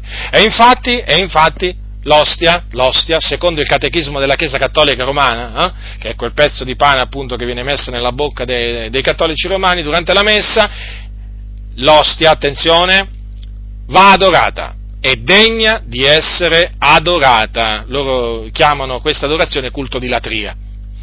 Allora, eh, eh sì, perché quella è la divinità. Infatti poi loro adorano Gesù Cristo nell'ostensorio, eh? o nel tabernacolo come lo chiamano. Vi rendete conto? Questa è un'altra bestemmia. Questa è un'altra bestemmia. Quando uscì fuori questa, mm, questa, questa eresia, i pagani dicevano, ecco, fa, i, cristiani, i cristiani mangiano il loro Dio. È veramente delle cose. La Chiesa Cattolica Romana, maestra di menzogne, come la Chiesa Cattolica Romana, ce ne sono poche. Credo veramente che la Chiesa Cattolica Romana abbia superato veramente tutte, tutte le maestre di menzogne, sia la principale maestra di menzogne sulla faccia della terra. Io che ho studiato il cattolicesimo a fondo veramente ve lo posso dire, e ve lo, e ve lo possono dire soprattutto tutti quei fratelli che sono stati ex preti, quelli ve lo possono veramente confermare. E dunque vedete che cosa hanno fatto, di, hanno, hanno fatto della cena del Signore? No, quelli sono praticamente il pane, il pane il, il, pane rappresenta, è evidente, il corpo del nostro Signore Gesù Cristo che è stato offerto eh, naturalmente per noi al fine di, di, essere riconciliati con Dio, il calice del Signore, il calice del nuovo patto, è appunto il sangue del, eh, rappresenta il sangue del, del nuovo patto, che è un patto migliore, fondato su migliori promesse. E quindi è evidente che quando, eh, che quando, noi celebriamo la cena del Signore non avviene nessun, nessun, mutamento, nessun mutamento di sostanza, nessuna transustanziazione, come peraltro non avvenne quando Gesù istituì la cena del Signore. Già, perché io vi voglio ricordare eh, che Gesù, vi, vi, voglio citare solo questo versetto per farvi capire, quando diede il calice ai suoi discepoli, ah, disse loro questo, allora prima preso il calice, poi rese grazie e poi lo diede ai suoi discepoli, e disse loro, bevetene tutti perché questo è il mio sangue, il sangue del patto, il quale è sparso per molti, per la remissione dei peccati. Io vi dico che d'ora in poi non berrò più di questo frutto della vigna fino al giorno che lo berrò nuovo con voi nel regno del Padre mio. Vedete come Gesù ha chiamato quel, eh, diciamo, quello che c'era nel calice? Eh? L'ha chiamato frutto della vigna, dopo averlo definito il mio sangue. Vedete dunque, questo conferma che non avviene nessuna transustanziazione, come invece dicono i preti. Allora, rendetevi conto, fratelli, poi chiaramente vi ho detto prima che la messa fa parte del suffragio. Eh, vabbè, questo diciamo per quanto riguarda la messa può bastare per farvi capire veramente che ci troviamo davanti ancora una volta a tenebre fitte, fratelli, non tenebre semplici, tenebre fitte. Eh, allora, quando la Bibbia dice che non c'è comunione fra la luce e le tenebre, che cosa vuole dire? Eh, vuole dire questo. Allora, esaminiamo le tenebre. Io vi sto presentando le tenebre, certo, le confuto anche, però per farvi capire veramente come non ci può essere nessun ecumenismo con la Chiesa Cattolica Romana, ma nessuno proprio di ecumenismo.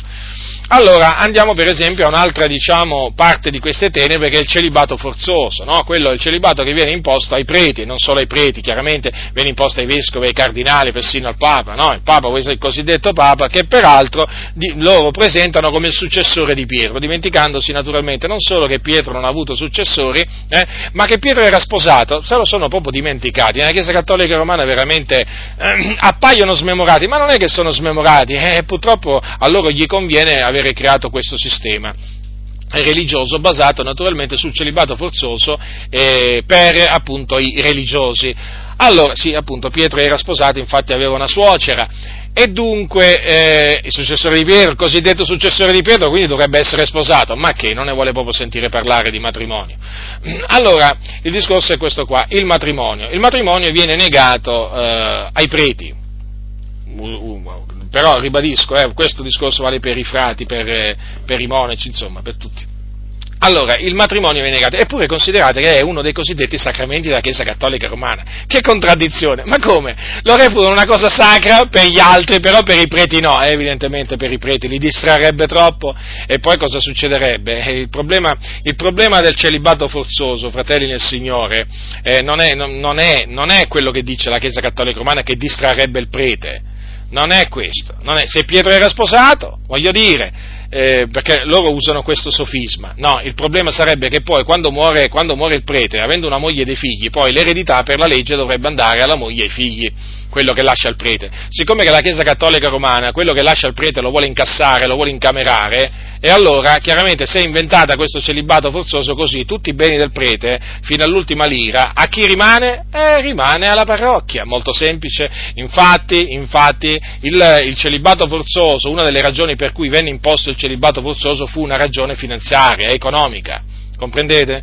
Ecco perché non vogliono rinunziare al, al, celibato, al celibato, forzoso gli, gli, alti gradi del Vaticano, perché sanno poi che naturalmente ci sarebbe una perdita, una perdita consistente di beni, di, di, denaro e tutto vuole la Chiesa Cattolica Romana tranne che perdere denaro, anzi più denaro c'ha meglio è perché il successore di Pietro deve essere ricco, o meglio, o meglio il tesoro di San Pietro, perché loro hanno pure il, tesoro, il cosiddetto tesoro di San Pietro deve essere bello, bello grosso. Eh? Allora vedete dunque il celibato forzoso, è un'eresia, è un'eresia, è un'eresia il celibato forzoso, peraltro ha provocato fino ad ora scandali a non finire. Veramente oramai i preti, i preti che hanno l'amante, i preti che vanno con le prostitute non si contano più. Ma d'altronde, quando si impone, quando si impone a un uomo eh, il celibato, quando glielo si impone, poi avviene questo. Perché la, la, scrittura dice, perché l'Apostolo Paolo disse ai santi di Corinto queste parole? Dice così, per evitare le fornicazioni, ogni uomo abbia la propria moglie e ogni donna il proprio marito. E perché disse più avanti ai celibi e alle vedove, però dico che è bene per loro che se ne stiano come sto anch'io, ma se non si contengono sposino, perché è meglio sposarsi che ardere. Perché ha detto queste parole? Perché ha detto queste parole? Perché l'uomo è libero di sposarsi, l'uomo è libero, un diritto dell'uomo, come anche della donna, quello di sposarsi, perché il matrimonio l'ha fatto il Signore, vedete? Ogni uomo abbia la propria moglie e ogni donna il proprio marito, per, per quale ragione? Per evitare le fornicazioni. E allora, vedete, col celibato invece non si evitano le fornicazioni, ma si incita l'uomo alla fornicazione, come anche la donna, quando naturalmente, in, in questi casi per esempio delle suore, no? Quando gli viene imposto appunto a queste donne il, il nubilato, che cosa succede? Appunto che poi si danno alla fornicazione ma perché? Perché? Perché gli si, li si costringe ad ardere, ad ardere, ad ardere, a bruciare. L'Apostolo Paolo ha detto meglio sposarsi che ardere. La Chiesa Cattolica Romana legge invece meglio ardere che sposarsi. Ma vi rendete conto? Questi hanno capovolto il consiglio di Dio. Lo hanno capovolto, lo hanno annullato con la loro, tra- con la loro tradizione. Dunque, vedete, bastano queste parole appunto per comprendere che ci troviamo di, ancora una volta dinanzi a tenebre fitte con cui non c'è comunione. Ma voi che comunione ci trovate con un prete che dice mi hanno imposto il celibato? Cioè, ma, ma, ditemi un po' voi, ma voi che comunione avete con una chiesa che impone il celibato? Ma io non ho nessuna comunione. Non ho nessuna comunione, non voglio avere nessuna comunione con una chiesa che incita veramente i propri servitori, chiamiamoli così, a fare fornicazione. Eh sì, perché poi ricordatevi una cosa, per la chiesa cattolica romana veramente è meglio andare con le, con le prostitute eh, che sposarsi. Eh. Guardate, nella Chiesa Cattolica Romana se un prete va con le prostitute, con le meretrici o c'ha l'amante, guardate, alla fin fine, eh, voglio dire, è meglio un prete con l'amante che un, meglio un prete con la moglie, eh? Perché con l'amante rimani nella Chiesa Cattolica Romana, con la moglie ti cacciano via, come è già successo, eh? Eh sì, perché? Eh, perché così. Perché loro dicono, loro dicono no, niente matrimonio. Niente matrimonio, il matrimonio è pericoloso per i preti. Eh, si vede com'è pericoloso, si vede eh, purtroppo, purtroppo bisogna, bisogna, veramente stare, stare, molto attenti a questi sofismi. Dunque vedete che cosa fa la Chiesa Cattolica Romana? Si rende, si rende colpevole di un grave peccato perché incita veramente tanti uomini e tante donne alla fornicazione, li spinge a fornicare, ma è inevitabile, fratelli nel Signore. È inevitabile. Questi dicono meglio ardere che sposarsi. La Bibbia dice meglio sposarsi che ardere. Cioè, proprio la Chiesa Cattolica Romana ha capovolto tutto celibato forzoso. Basta solo questo perché, fratelli nel Signore, vi ricordo pure che il divieto del matrimonio è una delle dottrine di demoni, no? diciamo che eh, fanno parte eh, di coloro che apostatano, apostatano dalla fede. Cosa dice infatti l'Apostolo Paolo?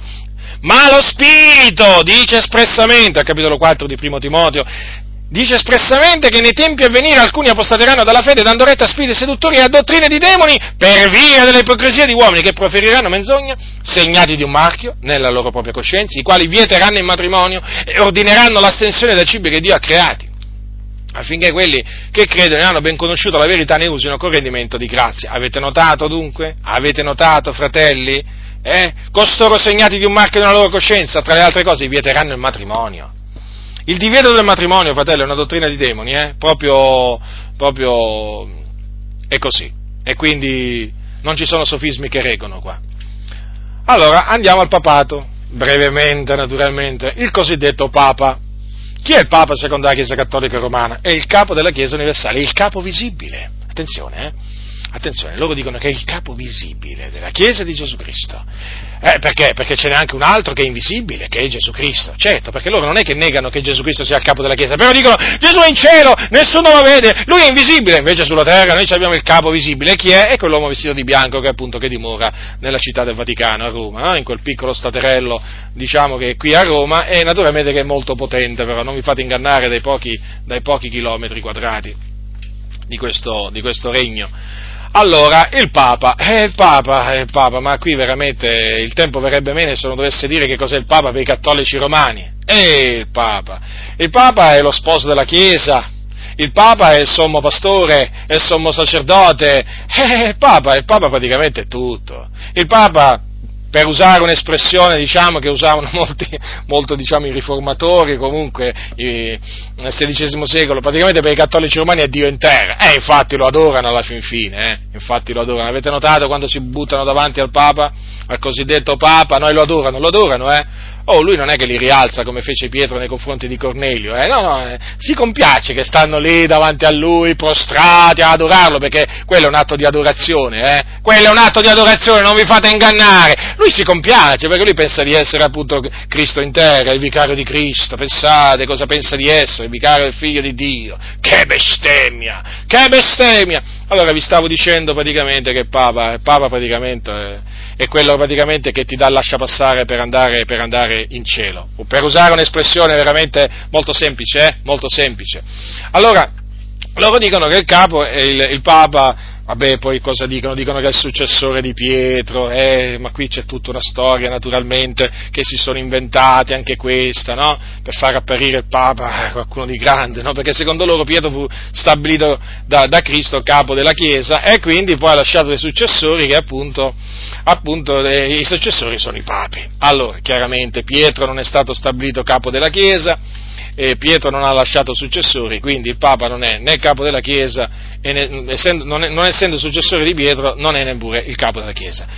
Allora, questo fatto che loro dicono il, il capo visibile, no? Allora, il capo invisibile in cielo, il capo visibile in terra, chi ce l'ha? Ce l'ha il Vaticano naturalmente, no? Eh, di Vaticano ce n'è uno, è qui a Roma. Allora, il capo visibile, c'è un capo visibile un capo invisibile della Chiesa? No, la Bibbia, fratelli, non parla in questi termini, assolutamente. Infatti, che cosa dice, che cosa dice la parola di Dio? La parola di Dio dice così, dice così. Allora, eh, dice così, primo Efesi, Efesini, Efesini Leggiamo alcuni versetti. La qual potente efficacia della sua forza, del versetto 19. Egli ha spiegata in Cristo quando lo risuscitò dai morti e lo fece sedere alla propria destra nei luoghi celesti, al di sopra di ogni principato, autorità e potestà e signoria, ed ogni altro nome che si nomina non solo in questo mondo, ma anche in quello a venire, ogni cosa egli ha posto sotto i piedi e l'ha dato per capo supremo alla Chiesa, che è il corpo di lui il compimento di colui che porta a compimento ogni cosa in tutti. Avete notato come lo chiama Paolo a Gesù? A Gesù lo chiama capo supremo, capo supremo, eh? Allora Dio ha dato Gesù come capo supremo alla Chiesa, è il capo supremo, quindi noi, noi riconosciamo solo un capo, diciamo, sopra la Chiesa. Il suo nome è Gesù Cristo, il figlio di Dio, il santo di Israele, la via, la verità, la vita, eh? l'unigenito del Padre, l'alfa e l'omega, il principio e la fine. Noi lui riconosciamo come capo della Chiesa, unico capo della Chiesa. Allora voi direte, il, papa, il, cosiddetto Papa, noi non lo riconosciamo come capo della Chiesa, anzi noi lo riconosciamo come un, falso, come un falso dottore, noi lo riconosciamo come un impostore, ecco noi che cosa riconosciamo nel cosiddetto Papa? Nella maniera più assoluta. E poi uno che si considera il vicario, il vicario di Cristo sulla terra, ma noi come lo possiamo considerare? Un servo del Signore, ma uno che, uno che parla in quella maniera, ma poi uno anche che agisce in quella maniera maniera, eh, che si compiace dell'adorazione che gli viene rivolta, uno che si prostra davanti agli idoli, eh, come lo possiamo definire quello? Un servitore di Cristo, ma quale servitore di Cristo? Quello è un servo degli idoli, anzi un servo di Satana, perché veramente se c'è qualcuno che serve, quell'uomo lì veramente è il diavolo, non è certamente Dio. I servi di Dio, i servi di Dio non fanno le cose che, fa, che fanno i papi. E badate bene, queste sono le cose che, che, si vedono fare ai papi davanti a tutti, poi ci sono quelle che non si vedono, che, che pochi vedono, eh? Che pochi vedono. Eh? Chi conosce la storia della Chiesa Cattolica Romana sa a che cosa mi riferisco. Basta, guardate, vi dico, vi dico solo questo, nel Medioevo, nel Medioevo il Vaticano, o comunque diciamo, il Palazzo Lateranense a Roma è stato definito, è stato definito eh, da eminenti storici cattolici, cattolici, eh?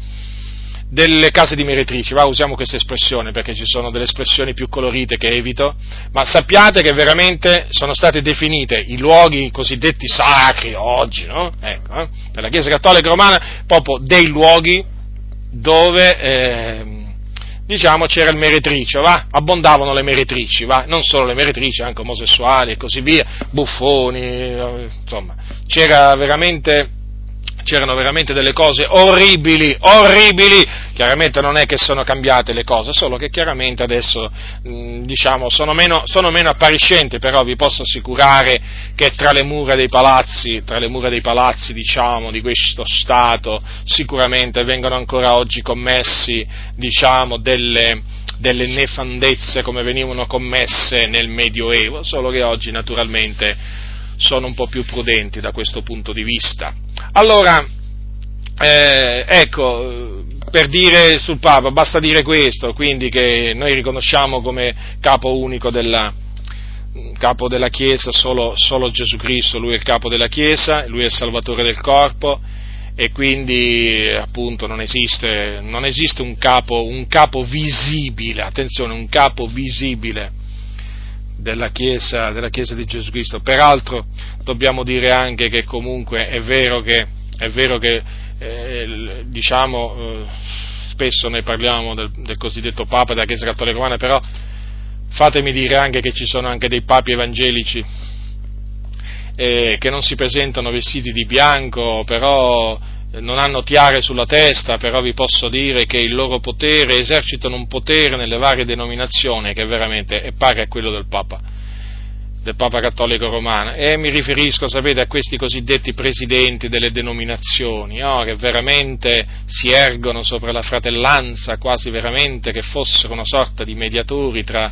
tra, Dio, tra Dio e gli uomini. Esercitano veramente un potere papale un potere temporale, un potere spirituale che veramente è simile, è simile a, quello, a quello dei papi.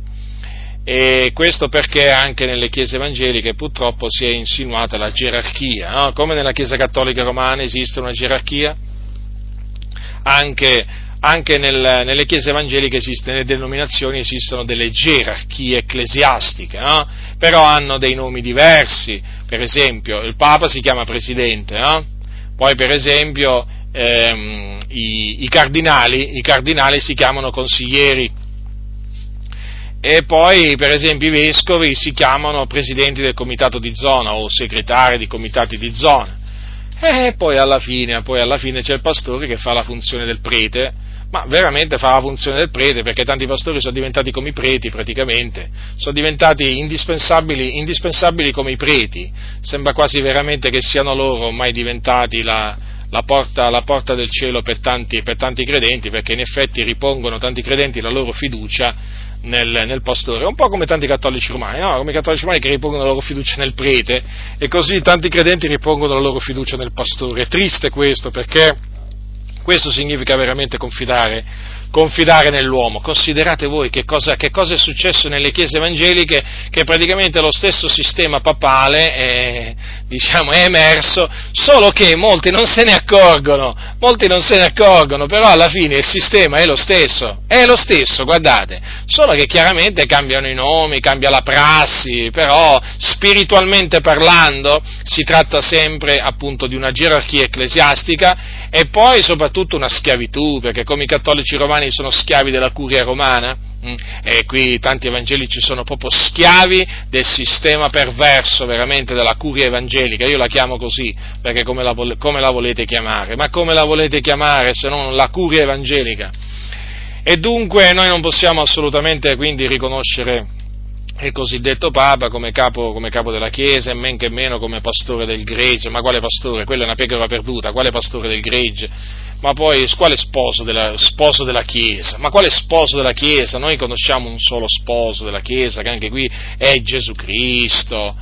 E che volete che vi dica? Considerate voi che, ehm, considerate voi che la Chiesa Cattolica Romana la Chiesa Cattolica Romana si è dimenticata che persino, dimenticata che persino un, eh, uno dei loro cosiddetti papi praticamente definì chi si arrogava il titolo di vescovo universale come un, come un anticristo. Pensate voi, si potrebbe dire molto, molto, molto di più su questo argomento, si potrebbe parlare, si potrebbe parlare per esempio brevemente dalla storia del papato, raccontare quello che è diventato il papato poi nel corso dei secoli, una spelonca di ladroni, una spelonca di malfattori, eh, uomini, uomini, spietati, pronti a far ammazzare popolazioni intere, ehm, persone veramente eh, per avidi di denaro eh, all'inverosimile. Basta leggere veramente qua, uno dei tanti libri di storia della Chiesa Cattolica Romana che esistono e vi posso assicurare che vi farete, vi farete una, un'idea più chiara di quello che è stato il papato e di quello che è tuttora il papato, perché guardate che il papato, chiamatelo come volete voi, Vaticano, Chiesa Cattolica Romana, è pieno veramente di ogni sorta di malvagità, di ingiustizia, di profanità, di, di nefandezze. Eh, il papato è pieno di massoneria, per esempio, per pieno di massoneria, massoni ad alto livello, proprio nella gerarchia ecclesiastica. Che cos'è che non c'è nella Chiesa Cattolica Romana? Che cos'è che non c'è? Ma si potrebbe fare una lista veramente delle nefandezze passate e presenti alla Chiesa Cattolica Romana. Comunque il Signore chiaramente ha visto ogni cosa, ha sentito ogni cosa e a suo tempo farà ricadere su questa, su questa meretrice, farà ricadere tutto il male che essa, che essa, che essa ha fatto. Vediamo per esempio la tradizione, la tradizione della Chiesa Cattolica Romana. La tradizione della Chiesa Cattolica Romana, anche questa, tenebre, eh? tenebre. Che cos'è la tradizione? Praticamente la tradizione nella Chiesa Cattolica Romana viene reputata parte della rivelazione di Dio, perché viene considerata anch'essa di origine divina. Secondo loro è stata trasmessa dagli Apostoli a voce no? e eh, praticamente questa tradizione poi è, è, eh, diciamo, è, pervenuta, è pervenuta a noi. No? Questa tradizione. Dunque, essendo di origine divina, parte della rivelazione va accettata al pari della Sacra Scrittura. Eh, il, discorso, il, discorso, qual è? Che noi la rigettiamo questa tradizione, diciamo, della Chiesa Cattolica Romana perché? Perché eh, annulla la parola di Dio. Annulla la parola di Dio e da questo si capisce che, eh, che quindi non è, non, è, non è da Dio e quindi non è una tradizione apostolica vi faccio, vi faccio, alcuni esempi per farvi capire nella pratica perché non si può accettare la tradizione della Chiesa Cattolica Romana come procedente da Dio al pari appunto della Scrittura. Perché? Per esempio la Bibbia insegna che il battesimo è, eh, deve essere ministrato per immersione, la tradizione dice che può essere ministrato per aspersione. Guardate che quando diciamo la tradizione intendiamo dire i cosiddetti padri della Chiesa, eh? Agostino, Girolamo e tanti altri, ce ne sono molti. E poi, per esempio, per, diciamo, per tradizione si intende i concili, per esempio i concili della Chiesa Cattolica Romana, e poi altre, diciamo, fonte di tradizione sono anche altre cose. Allora, la Bibbia dice una cosa e la tradizione ne dice un'altra opposta. Per esempio, la Bibbia dice che la cena del Signore è l'annunzio della morte del Signore, eh, finché egli venga. Beh, la tradizione dice che è la ripetizione del sacrificio di Cristo. Eh, per esempio la, la, la Bibbia dice che noi i peccati li dobbiamo confessare a Dio per ottenere la remissione dei nostri peccati, la tradizione della Chiesa Cattolica Romana dice che vanno confessati a un prete. Ecco. La Bibbia dice che esistono solo due luoghi ultraterreni dove vanno le anime dei morti, cioè, ossia il paradiso e l'inferno. La tradizione dice che ne esiste anche un terzo, chiamato purgatorio. Eh, vi, vi, ho fatto questi pochi per esempio possiamo parlare anche del celibato, la Bibbia dice che appunto ogni uomo, compreso naturalmente ogni, ogni ministro di Dio, ha il diritto di sposarsi, no, la tradizione dice che i preti, i preti non, devono non devono contrarre matrimonio, ma si può fare una, una, linga, una, lustra, una linga lunghissima. Per esempio, la Bibbia dice di non farsi immagine e scultura alcuna delle cose che sono lassù nei cieli, qua giù sulla terra, sotto la terra. La Bibbia dice di non prostrarsi davanti a tali cose, di non servir loro, perché Dio è un Dio geloso, eh, che punisce l'iniquità dei padri sopra i figlioli fino alla terza e alla quarta generazione. Che cosa dice la tradizione? No, le immagini si possono fare, sì, sì, sì, sì anche le statue, sì, sì, e, ci, e li si può pure servire. Vi rendete conto? Quindi è evidente che questa tradiz- cosiddetta tradizione della Chiesa Cattolica Romana va rigettata. La tradizione della Chiesa Cattolica Romana assomiglia molto alla, alla, alla tradizione eh, dei farisei, tradizione, eh, la tradizione ebraica dei farisei con la quale essi avevano annullato avevano annullato la parola di Dio e per questa ragione il Signore ebbe delle parole durissime contro i farisei. Infatti voi vi ricordate che cosa eh, quel giorno quando i, i, i, farisei fecero notare che i discepoli di Gesù mangiavano, mangiavano eh, senza, senza, essersi lavato le mani e quindi secondo loro con mani impure, trasgredendo così la tradizione degli antichi, Gesù, Gesù appunto li rimproverò e gli disse e voi perché trasgredite il comandamento di Dio a motivo della vostra tradizione?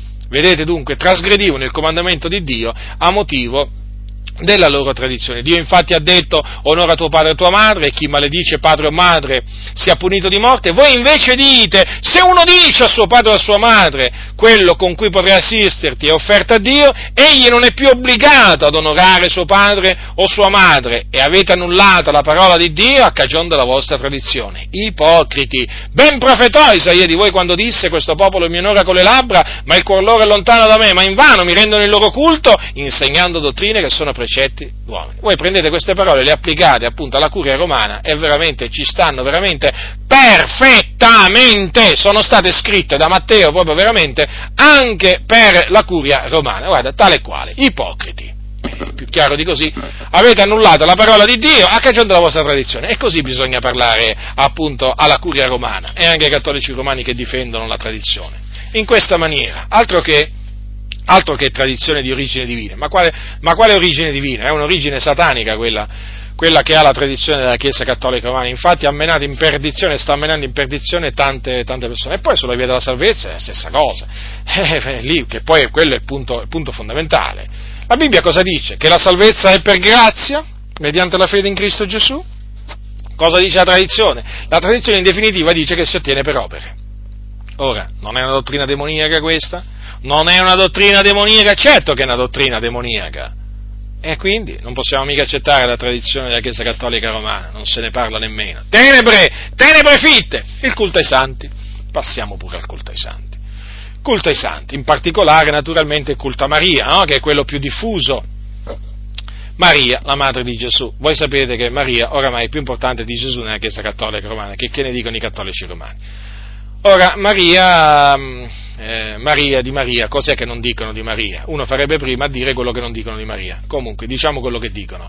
Di Maria dicono che è l'avvocata, dicono che è corredentrice, che la, dicono che è la regina dei cieli, dicono che è morta, risuscitata, è stata assunta in cielo. Insomma, dicono veramente, dicono, dicono che è la madre di Dio addirittura. Eh, ma, insomma, dicono tante falsità, perché queste sono tutte falsità. A Maria viene reso un culto sì, viene reso un culto, eh, che si chiama appunto culto di eh, iperdulia. Già, perché? Perché nella Chiesa Cattolica Romana hanno, diciamo, eh, escogitato questo sofisma. Praticamente per difendersi dall'accusa di idolatria, che cosa si sono inventati? La suddivisione del culto in tre, diciamo, tipi di culto. Allora, ascoltate, a Dio, loro dicono, noi diamo il culto di latria, sono parole, diciamo, diciamo eh, eh, voglio dire, che loro usano chiaramente per, per, come sofismi. Allora, al Dio il culto di latria, e naturalmente il culto di latria va dato pure al, all'ostia, eh, ricordatevelo, secondo la Chiesa Cattolica Romana. Naturalmente quella è idolatria, il culto dell'ostia è idolatria. Allora, a Dio il culto di latria, poi ai santi di Dulia, hm, culto di Dulia, a Maria il culto di Perdulia, che è una via di mezzo, praticamente tra Latria e Dulia. Avete capito dunque? Insomma, cos'è che, cos'è che non hanno creato nella Chiesa Cattolica Romana per ingannare le persone? Ma che cosa?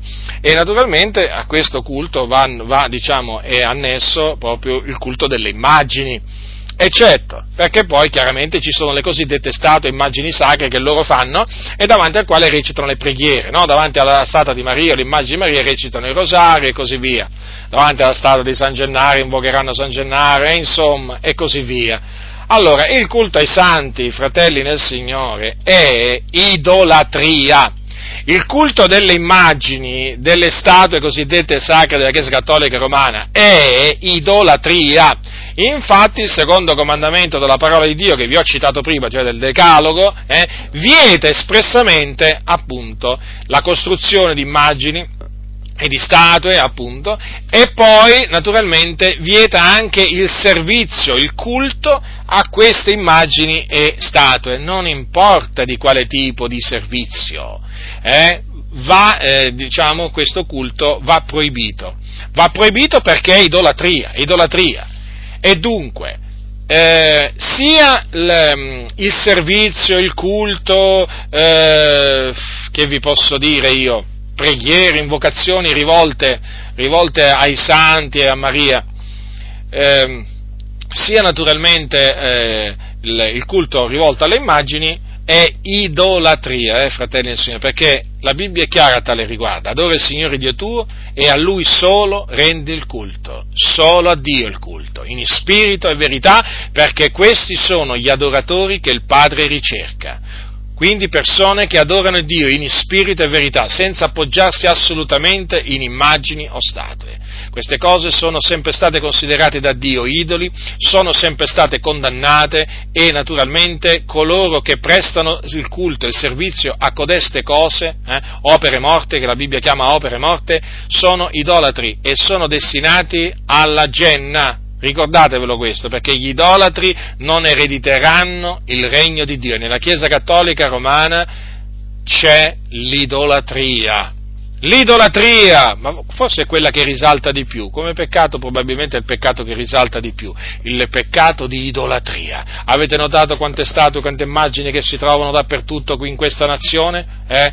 Negli ospedali, per le strade, nelle piazze, sulle montagne, sulle colline, dov'è che? Nelle case private anche. Voglio dire, fratelli nel Signore, quella è idolatria, condannata dal Signore, condannata, condannata, gli idolatri non erediteranno il regno di Dio.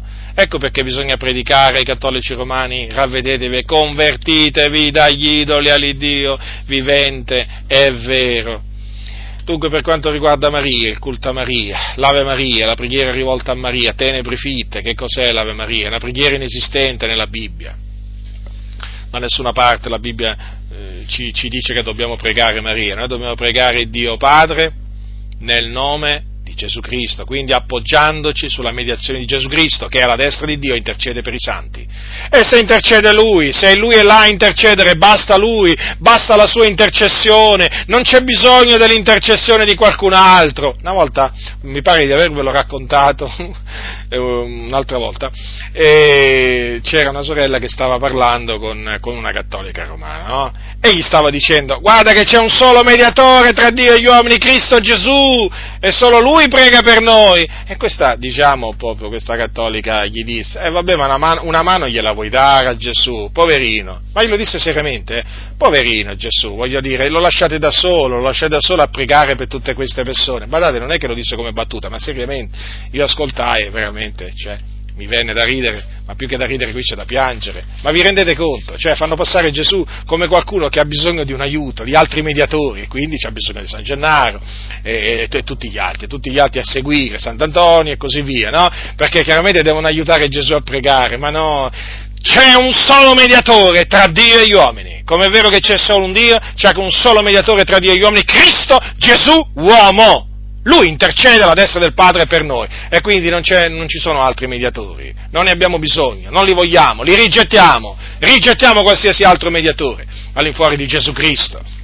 Eh sì, perché poi alla fine Maria e tutti gli altri sono diventati dei mediatori. E perché c'è questo culto ai santi? Perché sono considerati dei mediatori praticamente. Perché loro dice il catechismo che loro pregano in cielo per noi. Ma vi rendete conto? E Maria prega per noi, l'avvocata, no? La chiamano. E poi naturalmente pregano pure tutti i santi. Ma cosa hanno fatto diventare veramente il cielo? Veramente un luogo dove, dove, dove abbondano i mediatori. Il mediatore tra Dio e gli uomini. No, no, no, no, in cielo c'è un solo mediatore. Cristo, Gesù uomo, seduto alla destra di Dio. Lo ribadiamo questo con forza. Chi non crede questo, chi non crede questo non è un nostro fratello. E infatti, noi, i cattolici romani, non li consideriamo nostri fratelli. A differenza di taluni che dicono, eh, sono i nostri fratelli. Ma quali nostri fratelli? Semmai i tuoi saranno fratelli allora a questo punto, ma non miei. Ma non miei! Ma quando mai?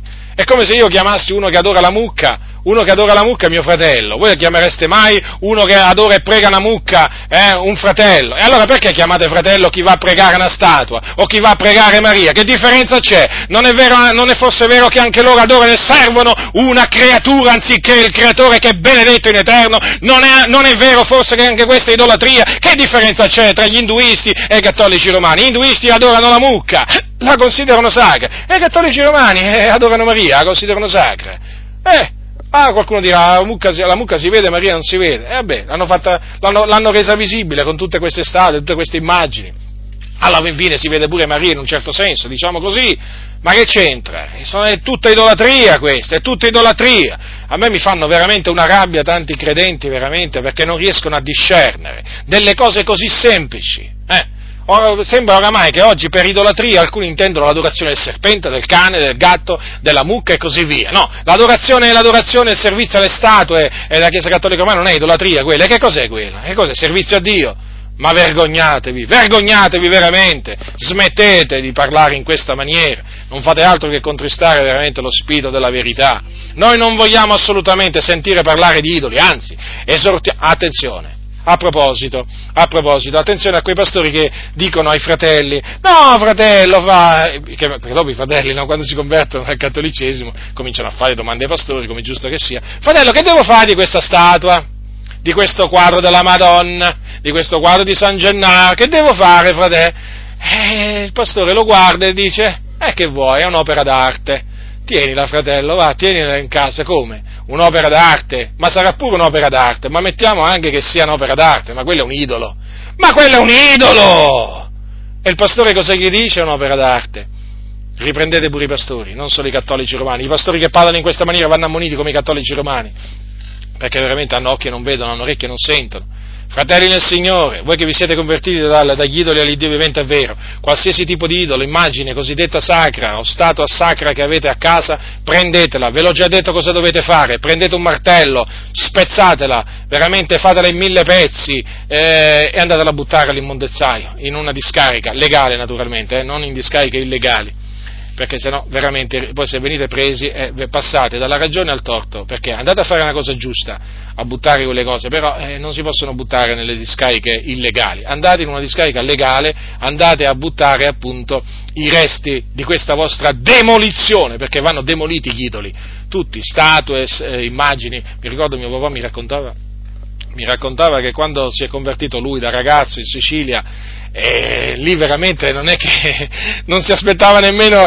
il consiglio del pastore, lì proprio i fratelli prendevano gli, idoli, prendevano gli idoli, proprio le statue, le immagini, tutte queste cose qui, le, le proprio distruggevano e le bruciavano. E mi ricordo che mio papà mi, mi ha raccontato che c'era un suo parente, un suo parente, che quando lo vide a mio papà ragazzo tirare giù un, un comunque distruggere questi, questi diciamo, questi idoli della Chiesa Cattolica Romana lo minacciò di morte, lo minacciò di morte, ma mio padre non si fece mica, mica, in, mica impaurire, sapete, portò a termine l'opera di distruzione e demolizione.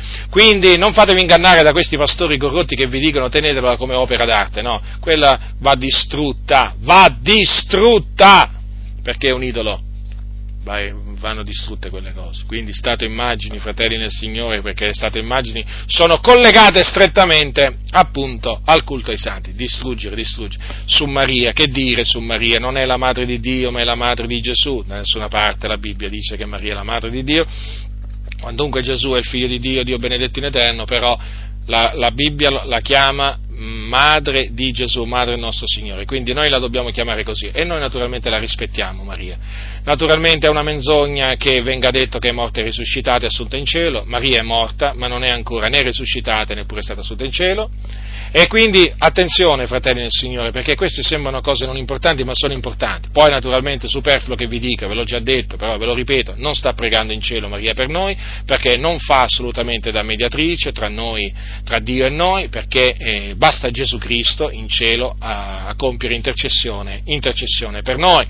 E poi non è corredentrice perché appunto non ha partecipato nella maniera più assoluta all'opera di redenzione di Cristo Gesù, perché colui che ha versato il sangue sulla croce è stato Gesù Cristo E non è stato Maria. Maria ha sofferto come avrebbe sofferto, come, come soffre qualsiasi donna, diciamo, quando vede, qualsiasi madre quando vede il proprio figlio ammazzato, ucciso e così via, ma però, voglio dire, lei non ha assolutamente sofferto per i nostri peccati nella maniera più assoluta, non ha versato una, un, diciamo, una goccia di sangue per noi, eh, non, ha, non ha sofferto per niente Maria per noi. Ha sofferto sì, ma non ha sofferto certamente per noi, perché solamente Gesù Cristo, il giusto, ha sofferto per noi ingiusti, per i per riconciliarci con Dio. Ricordatevelo questo, fratelli nel Signore. Quindi niente corredenzione da parte di Maria. E poi naturalmente tante altre di quelle menzogne che dicono Maria. Addirittura sono arrivati a dire che, che Gesù quando è apparso è apparso per prima a Maria, sua madre. Ma non è vero, ma non è vero. Pure questo si sono inventati. Certo, perché? Perché per loro Maria deve avere il primato, capite? Invece cosa dice la Bibbia? Eh, in Marco dice che Gesù apparve, sapete a chi apparve? Non apparve a Maria quando risuscitò, cioè non apparve a Maria, madre di Gesù, apparve a un'altra Maria, a Maria Maddalena, vedete? Dalla quale Gesù aveva cacciato sette demoni. E questo sta scritto nella Bibbia, a Maria Maddalena. Quindi, vedete, fratelli del Signore, distruggete tutti questi vari ragionamenti. Quindi, ancora una volta, tenebre, tenebre, fratelli, tenebre fitte. Che dire poi della morale? Della morale della Chiesa Cattolica Romana? Io veramente quando mi sono accostato alla morale della Chiesa Cattolica Romana, veramente non ci volevo credere. Ho detto, e questa sarebbe la morale della Chiesa Cattolica Romana, che poi assomiglia alla morale di, tanta, di tante, diciamo, chiese evangeliche, eh? Mm. o enti morali, eh? Eh, perché sono state le chiese, ci sono certe chiese evangeliche che sono state erette a ente morale, che di morale c'hanno ben poco, come ce l'ha la Chiesa Cattolica Romana, ben poco di morale. Anzi, talvolta devo dire che c'ha più morale la Chiesa Cattolica Romana di certe chiese evangeliche. Ora, voglio dire, la morale della Chiesa Cattolica, eh, si può rubare, come qualcuno dice, pure questo, si può rubare, sì, nella Chiesa Cattolica Romana si può rubare, però attenzione, si può rubare, ricco, si può rubare nel caso si deve rubare al ricco per aiutare il povero, capite? Mm. Pensate un po' voi che cosa viene insegnato nella Chiesa Cattolica Romana. La Bibbia dice non rubate, eh? mentre la tradizione dice che si può rubare, si può rubare però per aiutare il povero. Infatti loro dicono che praticamente se uno ruba un ricco, no? Una somma di denaro, eh, che, che, peccato vuoi che faccia, loro dicono. Quello ha così tanti soldi, voglio dire, gli ha rubato una parte, ma però a scopo di bene, praticamente per darlo ai poveri. Avete compreso dunque che cosa insegna la Chiesa Cattolica Romana? La Chiesa Cattolica Romana insegna questo, facciamo il male onde ne venga il bene, e quindi la loro condanna è giusta.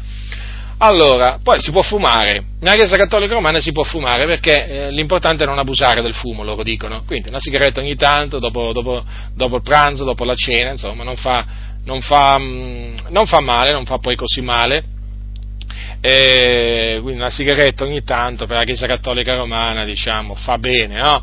Vabbè, tra gli evangelici ci sono anche quelli che dicono che un po' di marijuana fa bene praticamente, immaginatevi un po' voi, ma anche tra gli evangelici comunque ci sono quelli che, che dicono che una sigaretta, una sigaretta dopo pranzo alla fine va, può andare, può andare, può andare un pastore battista l'ha detto in un'intervista, per lui non è peccato fumarsi una sigaretta diciamo, dopo, dopo pranzo, d'altronde loro hanno il loro, diciamo, il loro predicatore diciamo, più famoso, no? Charles Spurgeon che fumava i sigari, quindi voglio dire, non è, non è che ci sorprendiamo nel sentirgli dire che fumare, che fumare non, è, non è peccato, poi fumare invece è peccato, non importa se uno fuma una sigaretta o 10 o 100 al giorno, fumare peccato perché alla fine va a distruggere il proprio corpo che è il Tempio di Dio. Il proprio corpo è il Tempio di Dio, quindi questo Tempio è santo, va conservato in santità ed onore e non, e non è stato fatto appunto per metterci dentro del fumo eh, il fumo lo danneggia, ogni anno le persone del mondo, lo dicono i medici, oramai lo, lo, stanno dicendo veramente dappertutto,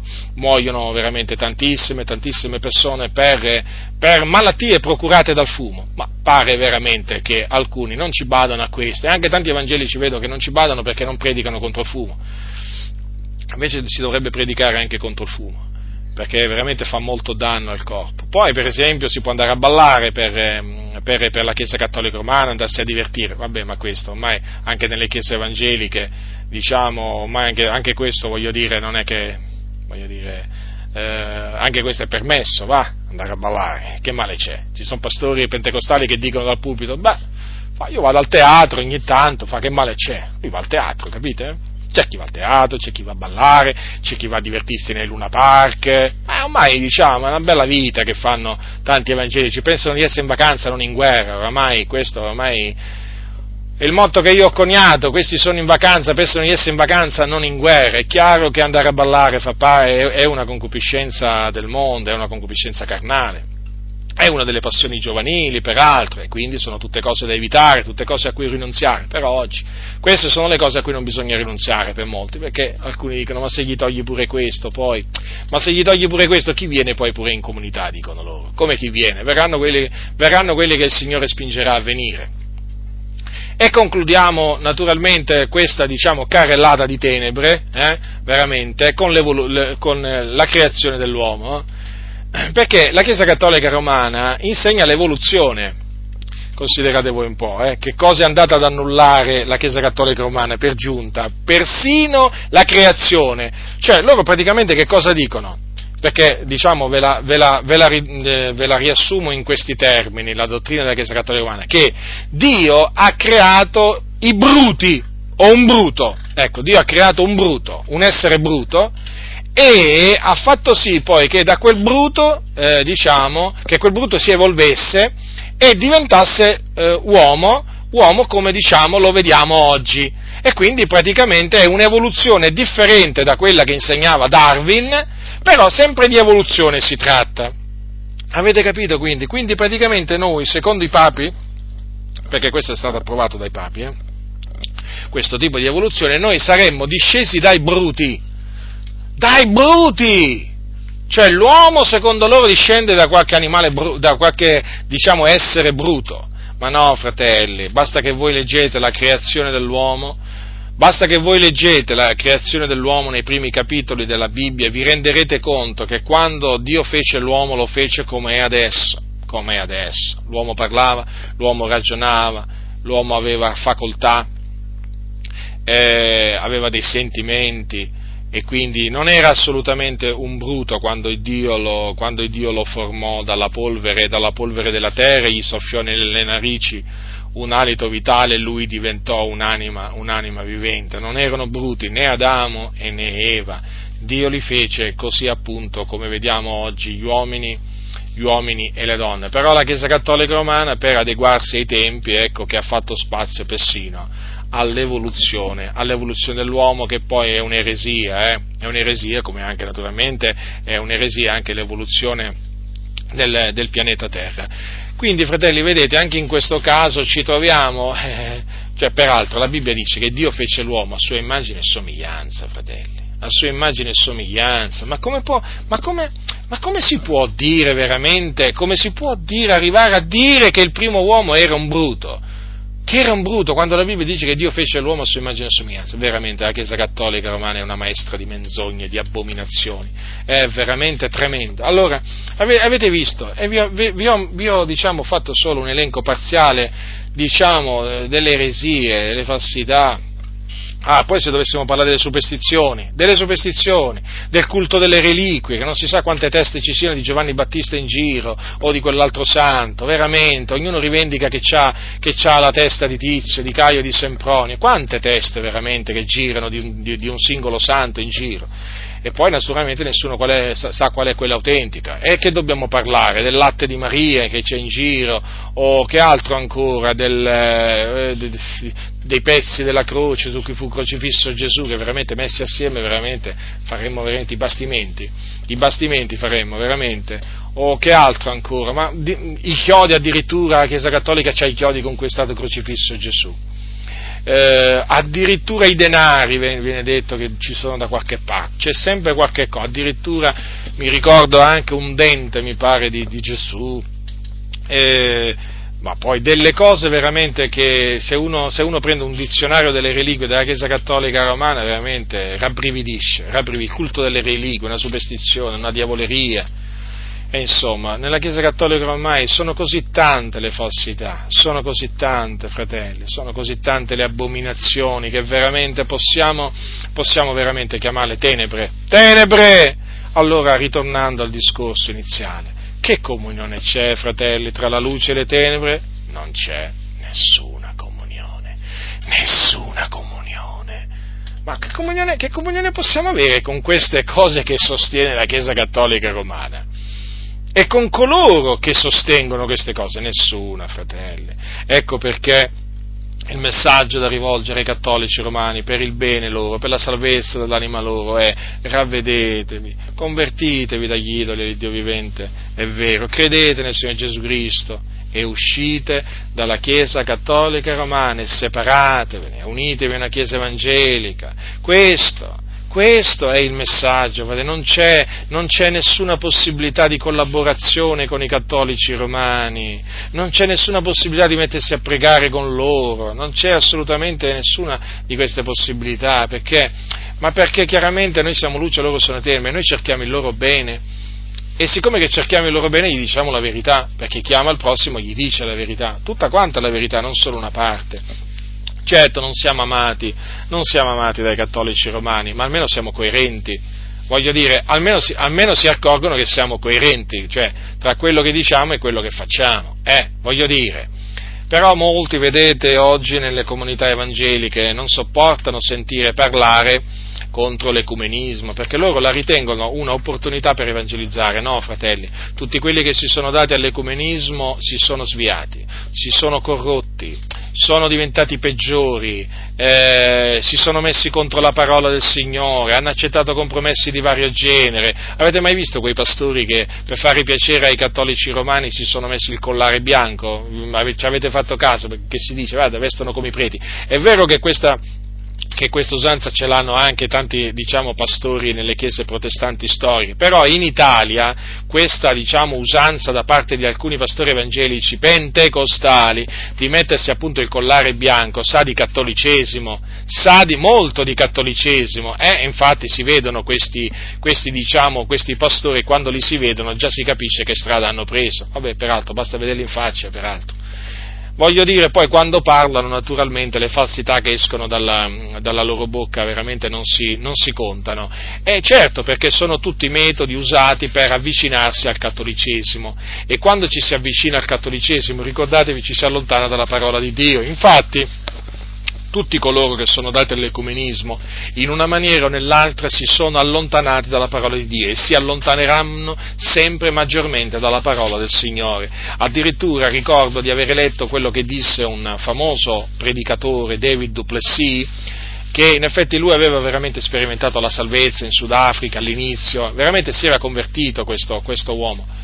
Poi eh, entrò a far parte, è pentecostale, entrò a far parte dell'Assemblea di Dio, in America e si diede all'ecumenismo. Inizialmente gli furono revocate le credenziali di pastore, poi vabbè gli furono restituite, però quello che mi ha colpito di lui è che lui andò a Meggiugori, o comunque andò in, questi, in, uno di questi posti, perché poi queste cose le ha scritte, in uno di questi posti dove dicono che appare Maria, no?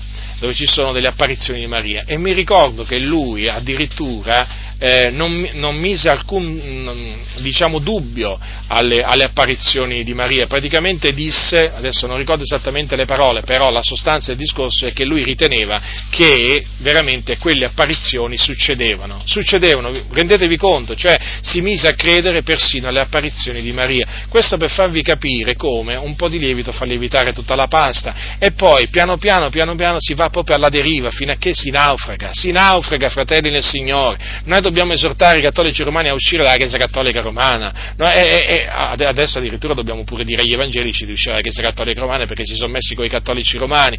Noi assolutamente non dobbiamo cercare diciamo, di metterci con loro capito? Noi possiamo andare allora a evangelizzare, cioè, per le strade, per le piazze, a predicargli, certo, questo sì, ci mancherebbe altro, però fratelli, quando si, diciamo, si, si parla di collaborazione, di comunione, no, assolutamente, quello no, non è possibile perché loro praticamente sono al pari dei musulmani, sono al pari degli induisti, si devono ravvedere, si devono convertire, devono credere nel Signore Gesù Cristo, se no periranno e questo lo ribadisco, gli va detto con ogni franchezza, senza paura di farsi nemici.